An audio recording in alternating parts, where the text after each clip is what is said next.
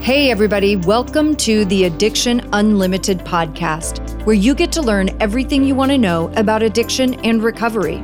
I'm your host, Angela Pugh, co founder of Kansas City Recovery, life coach, and recovering alcoholic. To learn more about me, you can listen to episode zero on your podcast app or find us on the web at addictionunlimited.com. Hey, Ted, thanks so much for coming on and doing this show with me. I'm super excited to get into this conversation because what you did is so fascinating and I have so many questions. So I'm really excited to dig in. Why don't we take a second and just tell everybody a little bit about you and what you do? Well, thanks, Angela, and thanks so much for having me. I'm, you know, as I told you, I'm a big fan. Um, well, I'm actually I've had several different careers, and um, I started working in the Hollywood studio system at Warner Brothers and Universal. I had a background in television, private television in Europe for a while, and uh, then I started working in independent film financing. I started doing productions and co-productions, film licensing, and then I got into screenwriting, which was a passion that I had sort of buried for a long time. And I decided, well, you know, I've got to do this. I've got to. I've always wanted to write a screenplay, so I wrote a screenplay and I sold my first screenplay like out of the blue. And it got made into a movie. And then I sold more screenplays and I became sort of like a pretty, pretty uh, successful working screenwriter.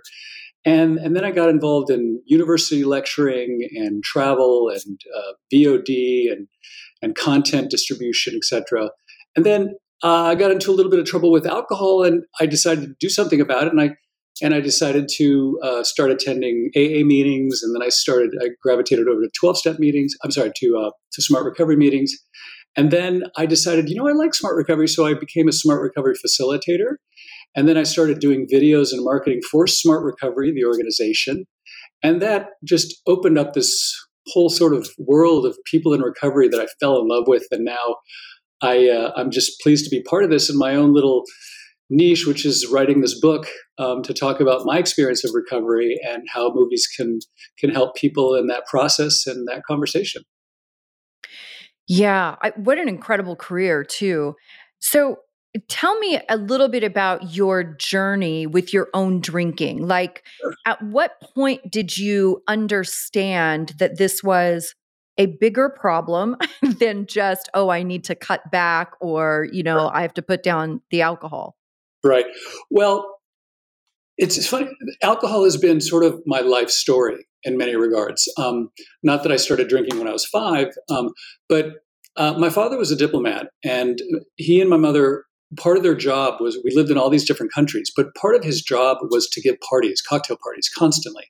And so growing up, we were always having cocktail parties. I was always filling drinks and, you know, delivering hors d'oeuvres and talking to people. And, and part of that was sort of like US diplomacy is based a lot on cocktail parties and getting people a little bit loopy so that they, you know, spill trade secrets and like, when are the Soviets going to invade Afghanistan kind of a thing. And um, I actually wrote a script about that, which is a whole other story. But but um, and then so then moving into the film industry in my adult years, you know, I I realized that there was a lot of drinking in that too, and a lot of socializing. So I had to buy drinks for movie stars. I had to take clients out for dinners and drinks you know, anytime I went to China or Korea or Hong Kong, you know, the drinking culture, bonding culture, business bonding culture was very alcohol centric. And so, you know, I, and it was all very manageable and it was all very great for a long time. First class travel, you know, business class lounges, free drinks everywhere. You know, it was all part of the of the the allure of that. Like to, in many ways, that was the whole point of having a great job, you know, in the movie business. And the Cannes Film Festival, you know, every night, three o'clock, four o'clock in the morning, you're you try to get into the, this hot party so you can have a drink with Harvey Weinstein or or maybe not Harvey Weinstein, but you know, big producers and try to cut deals. And all of this was done in the sort of ensemble experience of alcohol. And but then as I got into screenwriting, I started and producing and independent producing and independent screenwriting, I started to see these these lulls in activity. Whereas before I'd been like breakneck schedule, always meeting deadlines, no day drinking. It was all social drinking. Suddenly, I found that I was drinking to pass the time or to procrastinate or waiting for notes to come through or waiting for a movie to go through or waiting for the payments to come. Or, and so there's a lot of waiting around in the film business. Things happen very quickly, and then suddenly It's it's the the mantra here is well, just hurry up and wait. Um, and hmm. and everybody in the film industry knows that. And you know, people adapt, and and a lot of people in my circumstances also turn to drugs and alcohol, and not just me. But I did, and I realized that was a problem, and so it was affecting my my family life and my marriage and my my health, and and just I wanted to be I didn't want to be that guy anymore. So I, I just quit and um, I stopped and I put all my dream team together of like a therapist, you know, my sister, my family, my my friends, um, and being very public about my my issues with people by a writing this book, you know, working with Smart Recovery. Um, and being a smart recovery meeting facilitator, now I have this great, fantastic group of people who also support me in my journey of recovery. Um, and so yeah, my you know, I, people ask me sometimes about my rock bottoms, and yeah, I was the guy that would go to 7-Eleven, you know, every morning and buy a 12 pack, and uh, that was not cool. That was not a way to live my life anymore. So um, I became very physically dependent on alcohol and uh, suffered great anxiety if it, if I didn't have alcohol set up to drink during the day, or if I didn't some have something planned. So I was realizing that I was rearranging my real life to accommodate my drinking schedule, which was absurd. And so I decided that's that's absurd. I'm, I'm missing out on life, and life is offering me so many wonderful things right now, you know, with work and my family, my kids, everything that I decided to change, change course. That is such an important piece that you just said to understanding or coming to the realization that you were rearranging your life to accommodate your drinking. You know, I always talk about it in terms of like our level of commitment. And I was so committed to my drinking and my lifestyle that I was willing to sacrifice anything. You know, I would sacrifice friends, relationships, my integrity. I mean, whatever, yeah, whatever it took, right? I was so committed to it. And it, it's such an important piece of it, though, because I feel like when you start to connect those dots and connect those pieces, you start to understand really how much bigger it is than just drinking. You know, yes. there's a much bigger picture happening. Yeah, yeah absolutely. I, and I'm, I'm glad I, I, stopped, and and uh, you know, I and I I love to be able to help other people stop whatever it is that they're doing, because of having gone through experience and understanding, you know, that those feelings that you get when more than anything the frustration of like constantly cogitating and always thinking about drinking or using it's just exhausting and now to be freed to concentrate and think about other things is very liberating. That to me is like true freedom. Um, yeah. Now, how did you know to put a team of people together? Because you're one of the only people I've ever heard say that. Like you decided you had to quit drinking and you started putting this team of people together. Um, not many people would have that foresight, you know? So, how did that come to you or is that just how your brain works? Like i'm a little bit like that right? Like i always want i want to start something different or new that i don't really know about and i'm like okay who can help me? Who mm. can be my mentor? Who can i learn from? Who can guide me? How did that work for you to put your team together? Well uh, thanks for that question. That's because you know it really made me start to think and remember why i did this. But you know uh, my attempts to quit by myself to keep this a secret to not reveal that because it would reveal weakness or uh, maybe somebody wouldn't hire me or that somebody would find out and I wouldn't get a gig or it would destroy my life or whatever. And so I realized that I was being very secretive and very personal about it and thinking, oh, I can do this all by myself. And my previous attempts to do it, you know, had run into problems. And I realized that I actually kind of needed to externalize the conversation outside of my mind so that it was more so that it was more an objective reality as opposed to a subjective mind fuck that I was going through in my own head. I'm so, is that okay to say that word? I'm sorry. Yeah, absolutely. Okay. So and so instead of just going through that mental process all the time all by myself, I decided, well, I've got to reach out. And so, you know, if I have some issues from my past, I'd like to talk to them with a psychologist. If I've got some anxiety or depression issues, which are maybe clinical, I should go see my psychiatrist. And, and, and, and I'm on some antidepressants medications that are very generic SSRIs, which have helped me immeasurably in my, in my frame of mind and, and are also used by a lot of people very successfully. And then, um, you know, doing the mutual support thing I thought was very, very important. And a not just participating and being able to talk to other people about our shared experiences and our urges and everything but to have like a mechanistic approach a roll up your sleeves, get the work done, use a workbook, fill it out, which is part of the smart recovery, you know, experience. I thought that was a really great way of going about it as well. And then, you know, by continuation, actually, the dream team was the icing on the cake is is doing the book because it's like now I'm documenting what I want, what I've wanted to say, what I've experienced, and what I what I think people might be interested to hear about how movies helped me. And and part of that whole thing, that part of the dream team was I'm going to start watching movies. So I watched 100 movies in 100 days, and uh, gosh darn it, it really helped. It really worked. Okay, I want to dig into that 100 movies in 100 days because I, I have questions. Okay. But I want I want to ask one thing before we get into that part. Did you have the experience of losing things in your life? And I ask this because a lot of us didn't lose everything. You know, I feel like there's this common story that that really gets a lot more publicity right, you know in the i burned my life to the ground. I went to prison for 17 years you know all of this stuff but for a lot of us that wasn't our story at all. A lot of us were very high functioning successful yes. people with money in the bank and we were fine. So yeah. what was your experience there? Did you lose relationships money jobs houses any of that stuff? Luckily i didn't. I stopped before it got into those consequences and luckily um, I I could see far enough ahead that I knew where it was heading, and I knew that I had to make a change. And there was part of me that said, "Screw it! I'll just let all this stuff happen, and I'll deal with the consequences later. I don't want to make a decision right now." But I re- realized that that was going to get me into trouble, and I had everything to lose: money, house, all these things that you mentioned.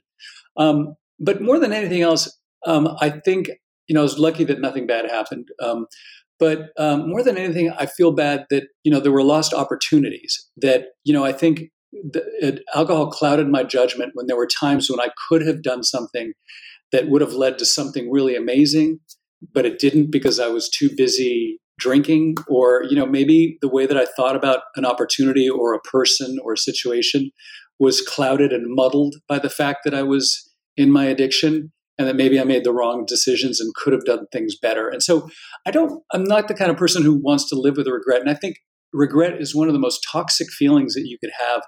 And I just didn't want to be riddled with regret for the rest of my life. And so I decided that, and yes, I still have regrets, but everything that I do now going forward in sobriety is to eliminate and never create regrets for myself. And one of the regrets I would have had is to never write this book. So I vanquished that regret by writing a book. And now I've got other projects that I want to engage in to know that I've been able to fulfill all the potential that I have in this world to help people and, and to do things that I find are useful and helpful. And that's, and you can't, you know, you can't do that. You know, alcohol and drugs, it just inevitably, at least for me, will always lead to regrets. And that's, that's a really bad currency in, in somebody's healthy mental life, I think. Yeah, amen to that. Okay, let's get into this book, okay, for the audience.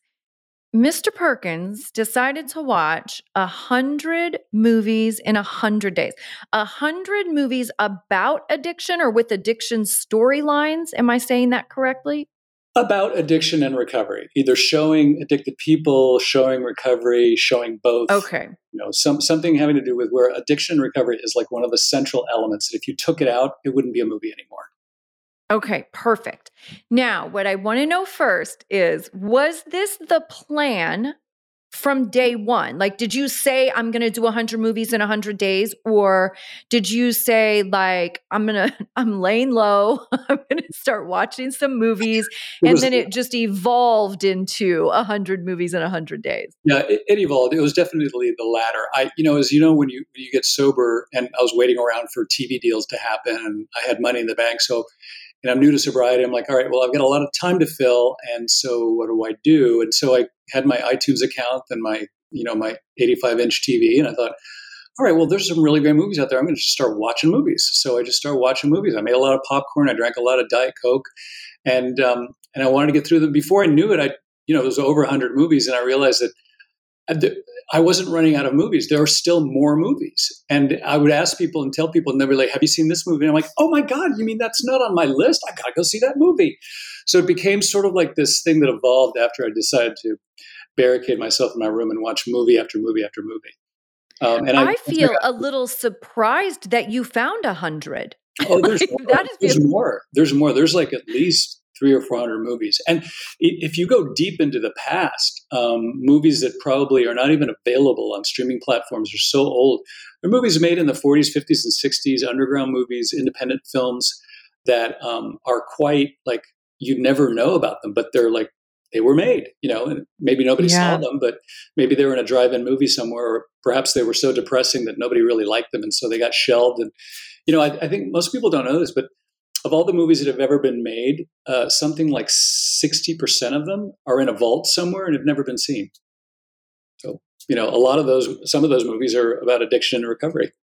Well, that sounds like a big waste of money.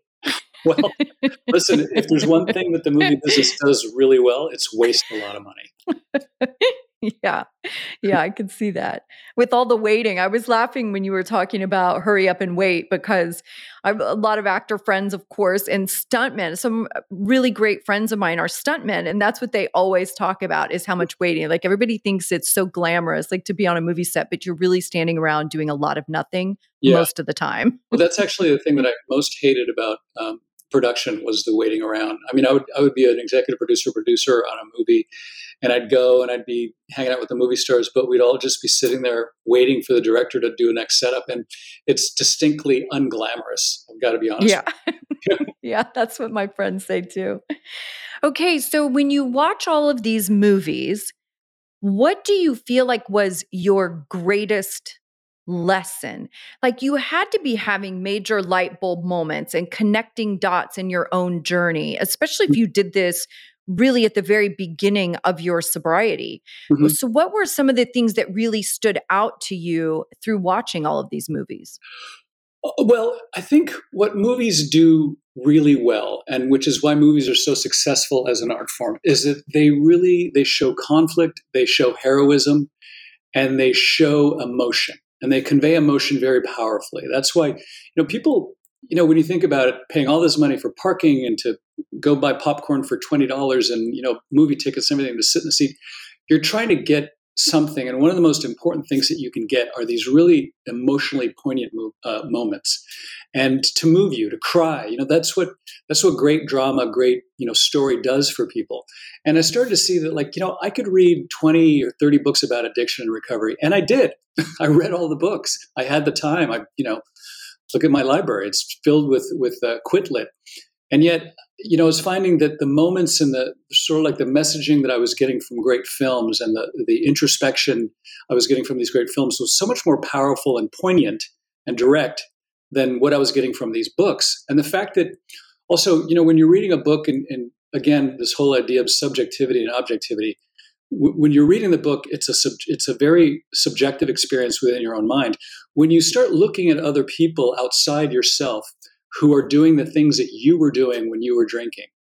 You know, it's an objective representation of the person people perceived you to be and the person that you probably were, or the person that you were destined to become if you had continued drinking. So those are very powerful subjective representations. I'm sorry, very objective representations of what is what is at, at stake and the emotional toll that that inflicts. And then you see other people's reactions to other people's problems with drugs and alcohol and the incredible heroic efforts that people put into it and the incredible uh, you know fantastic endings and and these climaxes of like you made it. You're going to live. You know you made it through recovery etc and when you put all that stuff together i realized that those those kinds of tools in in the conversation about addiction could really help people in a way that that just merely uh, talking or reading couldn't. And so I wanted to add, you know, film appreciation, film analysis, and film and story to the conversation about addiction recovery. And that's why that's why I wrote the book, and that's that's the point that I really wanted to make in the book. Yeah. What was your favorite movie out of everything you watched, and why? Oh, that's a great question.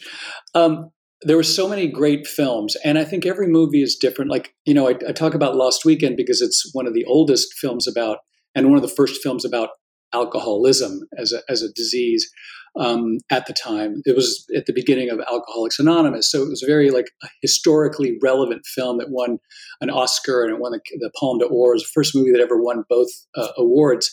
And you know Paramount almost didn't release it. They got offered five million dollars from an alcohol company, and then you know leaving Las Vegas almost wasn't made. But that's that's very powerful in a very different way with a very different messaging because it doesn't necessarily have a happy ending, but maybe that that's there to teach us something profound about you know recovery. It's not always a guarantee. And then I think uh, you know, there's other movies that I thought were, were, were brilliantly executed for different reasons, like the family and friends issue. You know, sons and daughters, mothers and sons, mothers and daughters, etc. In different films.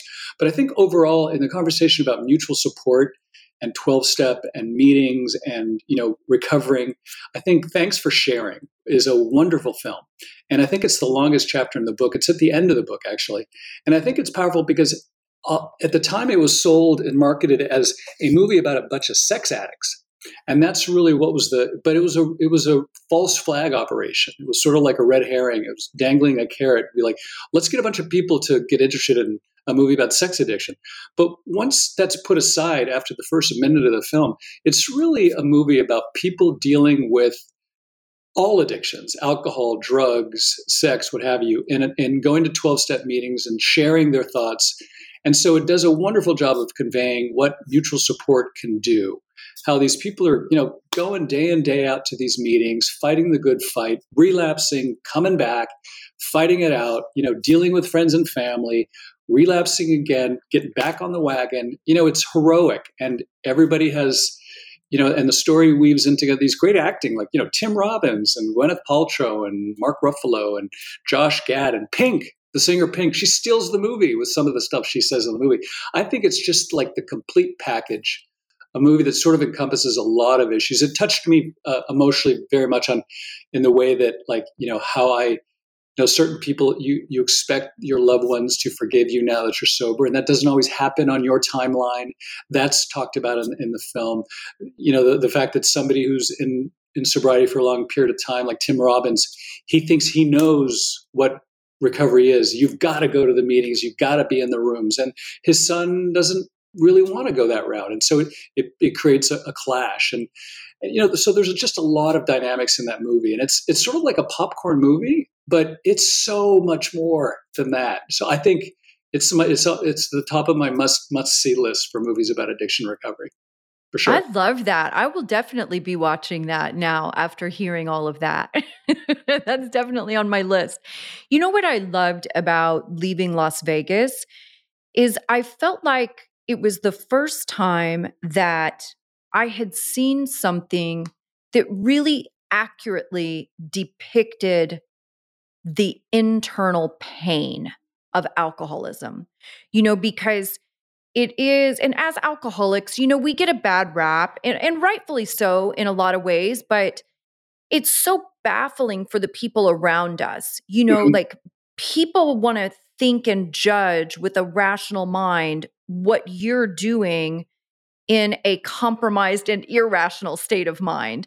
Uh-huh. And it's so confusing in so many ways and nobody understands like they just see the actions we take the mistakes we make and the mess that we make everybody on the outside sees that but nobody really gets to understand how badly we feel on the inside yes. that never really gets talked about and that's what i felt like leaving las vegas did beautifully it yes. really put a an emotional picture to that internal pain and and I appreciated it. I mean, it was heartbreaking, but it's the truth. you know, it yes, is the yes. truth. The truth, the truth hurts, but it's it's very important to see it for what it is. Um, you know, and I think, and and I tell the story in the in the book um, about uh, Leila Cazès, who was the producer of the film, who's since passed away. She was like a remarkable person, and when she was at Lumiere Pictures getting this film uh, getting financed, you know, I remember we were at Universal and and we were talking about this, and one of the executives that I was having lunch with told a story about how Leila Cazès walked in.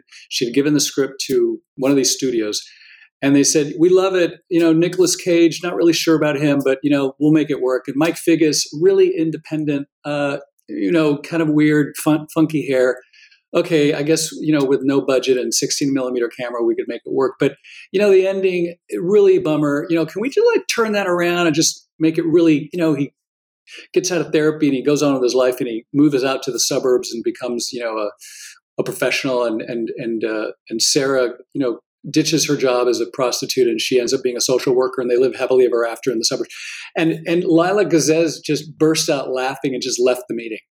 And then made the movie that should have been made and le- thankfully was made, um, which is much more important as a as a as a document as a, as a film because you know if they if they had yeah. ended the, the, story like that, and in fact, um, also in the book I mentioned how one of the reasons that the original writer of the of the novel um, uh, decided uh, to commit suicide just as the movie had entered into production was his fear that the studio was going to gloss over and give it a happy ending, and that apparently was causing him so much anxiety. On top of the fact that he was really well advanced in his drinking problem, um, he actually committed suicide. So it's a very sad story, not just in the movie, but in real life as well. Um, and yeah. if and if audiences ever have the opportunity to see Nicolas Cage's acceptance speech at the Oscars that year, he does talk about the writer. It's a very moving tribute to, you know, a very a very sad, uh, you know, lost talent. Yeah. What is the most recent film that you watched that's in your book? Oh, um, yeah, it's so funny. That's um, it's so funny. I just watched it four good days. Uh, I just watched recently, and I thought that was terrific, and I wrote about it. Um, and there's there's another movie with Sigourney Weaver, which is on my on my wish list as well. But I'll be watching that tonight. But um, Four Good Days is I thought was really powerful because it's sort of like a mother daughter story, and it, and it tells the story of like you know boundaries with somebody who has a problem with drugs and alcohol you know, here's a situation where, you know, Mila Kunis comes home after God knows how long out on the street using heroin, you know, ruined life, been through rehab, you know, and detox 16 times. Her mother's heard it all. And yet, you know, there's your daughter who you raised, who you love unconditionally. You know, the little baby that you held in your arm when she was young. And she's shivering on the front porch and she needs your help. What do you do? Um, and so that, and that's, I think, is very important to see because it's, it really, that is so millions of people go through that. You know, they they need to respect boundaries. They need to be healthy themselves in order to help others. And it brings up a lot of the issues that family and friends of, of people with addiction suffer and how best to help them, how not to help them, how not to enable them. And so the rest of the movie is an examination of a lot of those themes and a lot of those conflicts uh, seen in the film. And I think it's a very for for anybody who has a friend or loved one who is dealing with an addiction and you're trying to help or you want to make a difference in their life or whatever that is. Uh, this is a very interesting film that I think has a lot to say about you know how to get to that finish line and do it in a way that doesn't drive you crazy and ultimately helps in a positive way the person who you're trying to help. Yeah, enabling is such a challenging thing. I think, especially as a parent, because it is a very thin line between enabling and just loving your child. you know, like that is, yes, it's a thin line and it's confusing. And mm-hmm. I know mm-hmm. as an interventionist, it's one of the things that we have to talk about in, in so much detail mm-hmm. when doing that process, right? Because you have to have some healthy boundaries and Yes. You have to know where your line in the sand is or you are enabling your person and and that does not serve them. It doesn't no. serve you and it definitely doesn't serve them. No.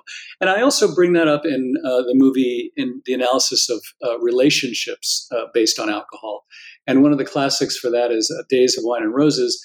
Then also more recently is uh, When a Man Loves a Woman. And you know where where um, where um, you know Andy Garcia really sort of like tacitly approves of his wife's drinking problem. And he actually benefits from it because she's fun and lively and frisky and sexy and funny and all the things that it's sort of like the ultimate first date. You get to go out on a first date with your wife every night because she's so fun. It's not so alcohol has made her into like his fantasy of the perfect wife. Yet, you know, when she realizes that she has a problem, she goes into rehab, that wife disappears and now a new version of his wife comes out and that's really where the story starts. It's, it's more like a story of his recovery from her recovery. And and that's a profound uh, thing to put in a film that had never been put in a film before is how somebody else's recovery can affect a loved one. And what is the basis of love? Are you in love with a person because they drink with you? Or are you in love with a person because they won't tell you not to drink? Or are you in love with a person because you really are truly in love with that person without alcohol. And that's a lot of thing. A lot of those questions get asked indelicately or delicately after or during rehab. And sometimes, it, as you probably know, a lot of people who come out of rehab experience or through sobriety um, end up having to end relationships, not just friends, but with loved ones and partners, because they're just the, the foundations of their relationship are, have changed. And it's difficult to admit that alcohol is a part of any relationship or, mm-hmm. or like the only part of a relationship. But in many respects, you need to say that.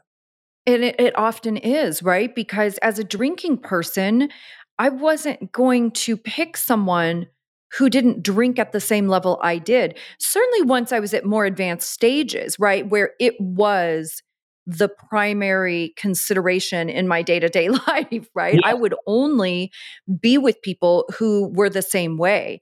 That yeah. is actually when a man loves a woman is one of my all-time favorite oh. movies certainly on this topic for everything that you said because it really does show a piece of the puzzle that doesn't get talked about and eh, certainly from a 12 step perspective you know this for me in early sobriety this was a regular part of the conversation mm-hmm. that i would hear in meetings all the time and not i don't have a spouse i've never had a spouse uh-huh. but people will talk about the dynamics changing with their spouse, not even in the ways that it changes your relationship. Certainly, if you got together as drinking people, you dated as drinking people, built your relationship as drinking people, and now one of you gets sober, right. and all the fears that brings up for the other person how's this going to affect our relationship? How's it going to affect our sex life? How's yeah, it going to affect our social life? Right. How are we going to connect with friends? What's this going to look like at holidays when our whole family drinks? Oh, yeah. Like, there's a lot of stuff that goes on for the partner.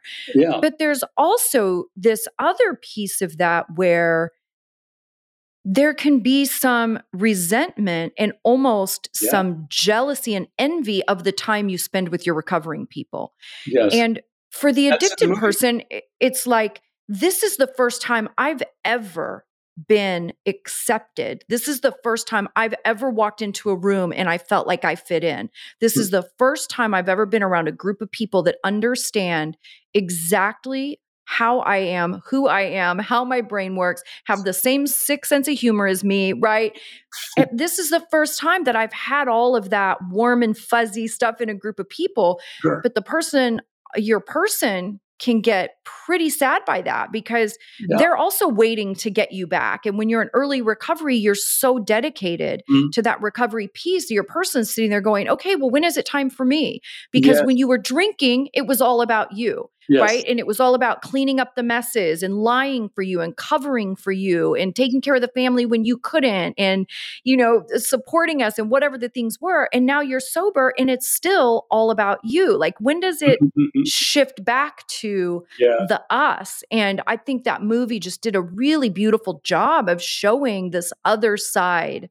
Mm-hmm. of the sobriety thing that most people aren't talking about. Yeah, and I'm, and it was probably one of the more difficult, ch- uh, challenging uh, chapters to write because you know I, alcohol was part of my existing relationship. I ended up getting a divorce, and you know we're we're still friends. We still see the kids all the time. I mean, it's not like a messy thing, but um, you know there there was a lot of me. You know, you know I think my wife. I'm not going to speak for her, but there, there's as I mentioned in the book. You know, there's you have to there's a sort of like an atonement process and the other person sort of expects you to be like when are you going to fully apologize? When are you going to fully atone for this? When do you realize that you what you did was wrong? And and it's very difficult to like as much as you can say i'm sorry or i fucked up or i've stopped i'm better now. Everything's great. Look it's the new me bright and shiny new. Don't you see? Don't you get it? I'm right here. But you know consolation doesn't work on another person's timeline. There's there's steps that you need to go through. And and I think people that come out of recovery need to be uh, and I and I realized and I learned that I had to be more open to realizing that you know my ex-wife or other people that I may have harmed are not going to heal on my timeline. They're going to heal on their. That's right. And yes, they are kind of owed something, and and yeah. and that feeling is you know something that's very powerful. Yeah. It, that's funny you say that too, because I can't tell you how many times I'm on the phone with a family about an intervention and they'll say like when do they get to the part where they make amends? I'm like oh, we don't even have your person sober yet. Like we're, we're nowhere near talking about amends, right? Like let's just get the intervention done and get them healthy. We can worry about amends later. But that is for the people around us, that is so much on their mind, right? Because they're not facing all the stuff that we're facing. They're thinking, we're going to do XYZ and you're going to be fixed and we can go on with our lives, you know? And it just, definitely doesn't work that way. Yeah, and that's and that's why I think a lot of people fail in early recovery one of the reasons is that everybody wants to check a box. We're a culture that wants quick fixes for everything. Is there a pill I can take? Is there okay? Go to five meetings, we're good. Ninety meetings, ninety days, good. Check that box, fine. Rest of my life, got it. Everything's fine. But it doesn't work like that. It's more of a process, and and I think if uh, and and and part of that process with another person in your life is is also a lot of work. You got to roll your sleeves up and go through, you know, the shit, as it were. Yeah, for sure. Okay, did you watch the I can't think of the name of it right now, but Julia Roberts with her son ben in the back. movie? It is Ben is back. That's what I kept thinking and I was second guessing myself. Um, okay, I would love to hear your thoughts on that one. Well, Ben is back is a what Ben is back is not included in the book because um, I felt that I had already covered the, uh, you know, mother, daughter, son, father. I wanted to keep it as like a father and son in Beautiful Boy, and a mother and daughter in Four Good Days. And I felt that Ben and Back covered a lot of the things that I had mentioned in those two films. Um, but I've decided I'm going to write a chapter about that for my follow up book, which is Too Addicted in Film, More Addicted in Film, number two. But because there's plenty of other movies that I'd love to write about. But that's a very powerful film. And obviously, Julia Roberts does a wonderful performance.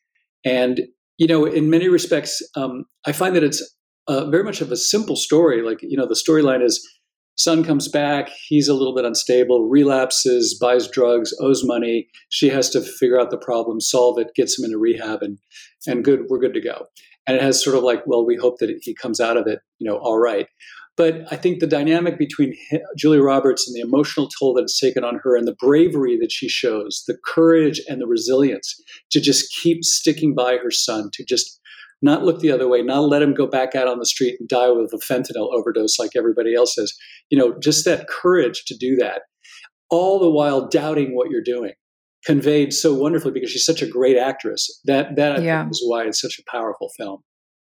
Yeah, I thought it was a good one too. I just appreciate it when they're more realistic about the journey and what it really looks like for a lot of people because there isn't always a happy ending, right? And it is almost never uh, from point A to point B. You know, there's it's a rocky ride for a lot of people. So I feel like they could I, I appreciate when that is portrayed in a more truthful manner. And it was one of the things, not a film, but uh, Nurse Jackie. That was one of the things yeah. I loved about Nurse Jackie because I mm. feel like they really, gosh, they did it so well in her consistently relapsing. And every time, like you had hope, you were like, this is going to be it, you know? Yeah. And, uh, but yeah, I think they did a great job on that.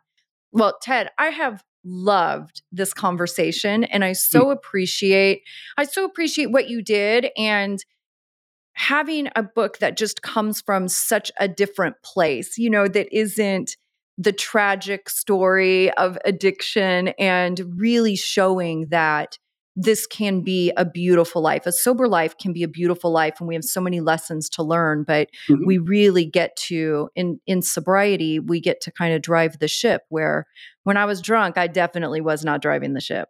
well, that's and that's one of the things that I think uh, motivated the book and what what I write about in the book and sort of like how I end the book is that you know, uh, your life is really like an evolving story, and it has heroes and villains. And the villain of your story is your addiction. And you have to fight against Darth Vader, and he's your addiction. And eventually, if you believe in yourself and you do the work, you'll you'll win and you'll save the galaxy. And but ultimately, really, what you're doing is you're writing your own story. You're in control of the story. You're the, the you're the screenwriter director of your own life, and you have complete creative control and and that's really what you what I I think a lot of people can learn sobriety is that like everything is possible in sobriety. You can write any script you want, and your locus of control is now external, and you can do things as opposed to being so con- constrained by a story and imprisoned by a dead end story, which is addiction. It's it's a story which usually always ends the same way, and it has an unhappy ending. So, you know, we go to movies because we want happy endings, right? So write your own movie. Yeah, yeah, that's excellent. The name of the book is Addicted in Film Movies We Love About the Habits We Hate. I will link that in the show notes for everybody out there that wants to grab that. You can get that right from your podcast app. Uh, once again, it's Addicted in Film Movies We Love About the Habits We Hate. Ted, thank you so much again for coming on and sharing this conversation with me. It's been fantastic. Oh, Angela, it's been my pleasure. Thank you so much for having me. How delightful. It's been great. You've reached the end of another great episode of the Addiction Unlimited podcast candid and honest conversation about addiction and recovery. Be sure to visit us at addictionunlimited.com to join the conversation and access show notes and links to everything we talked about. Love this episode? Please take 30 seconds to subscribe, rate, and review on iTunes to help us improve and give you the information you want. Thanks for listening. See you next week.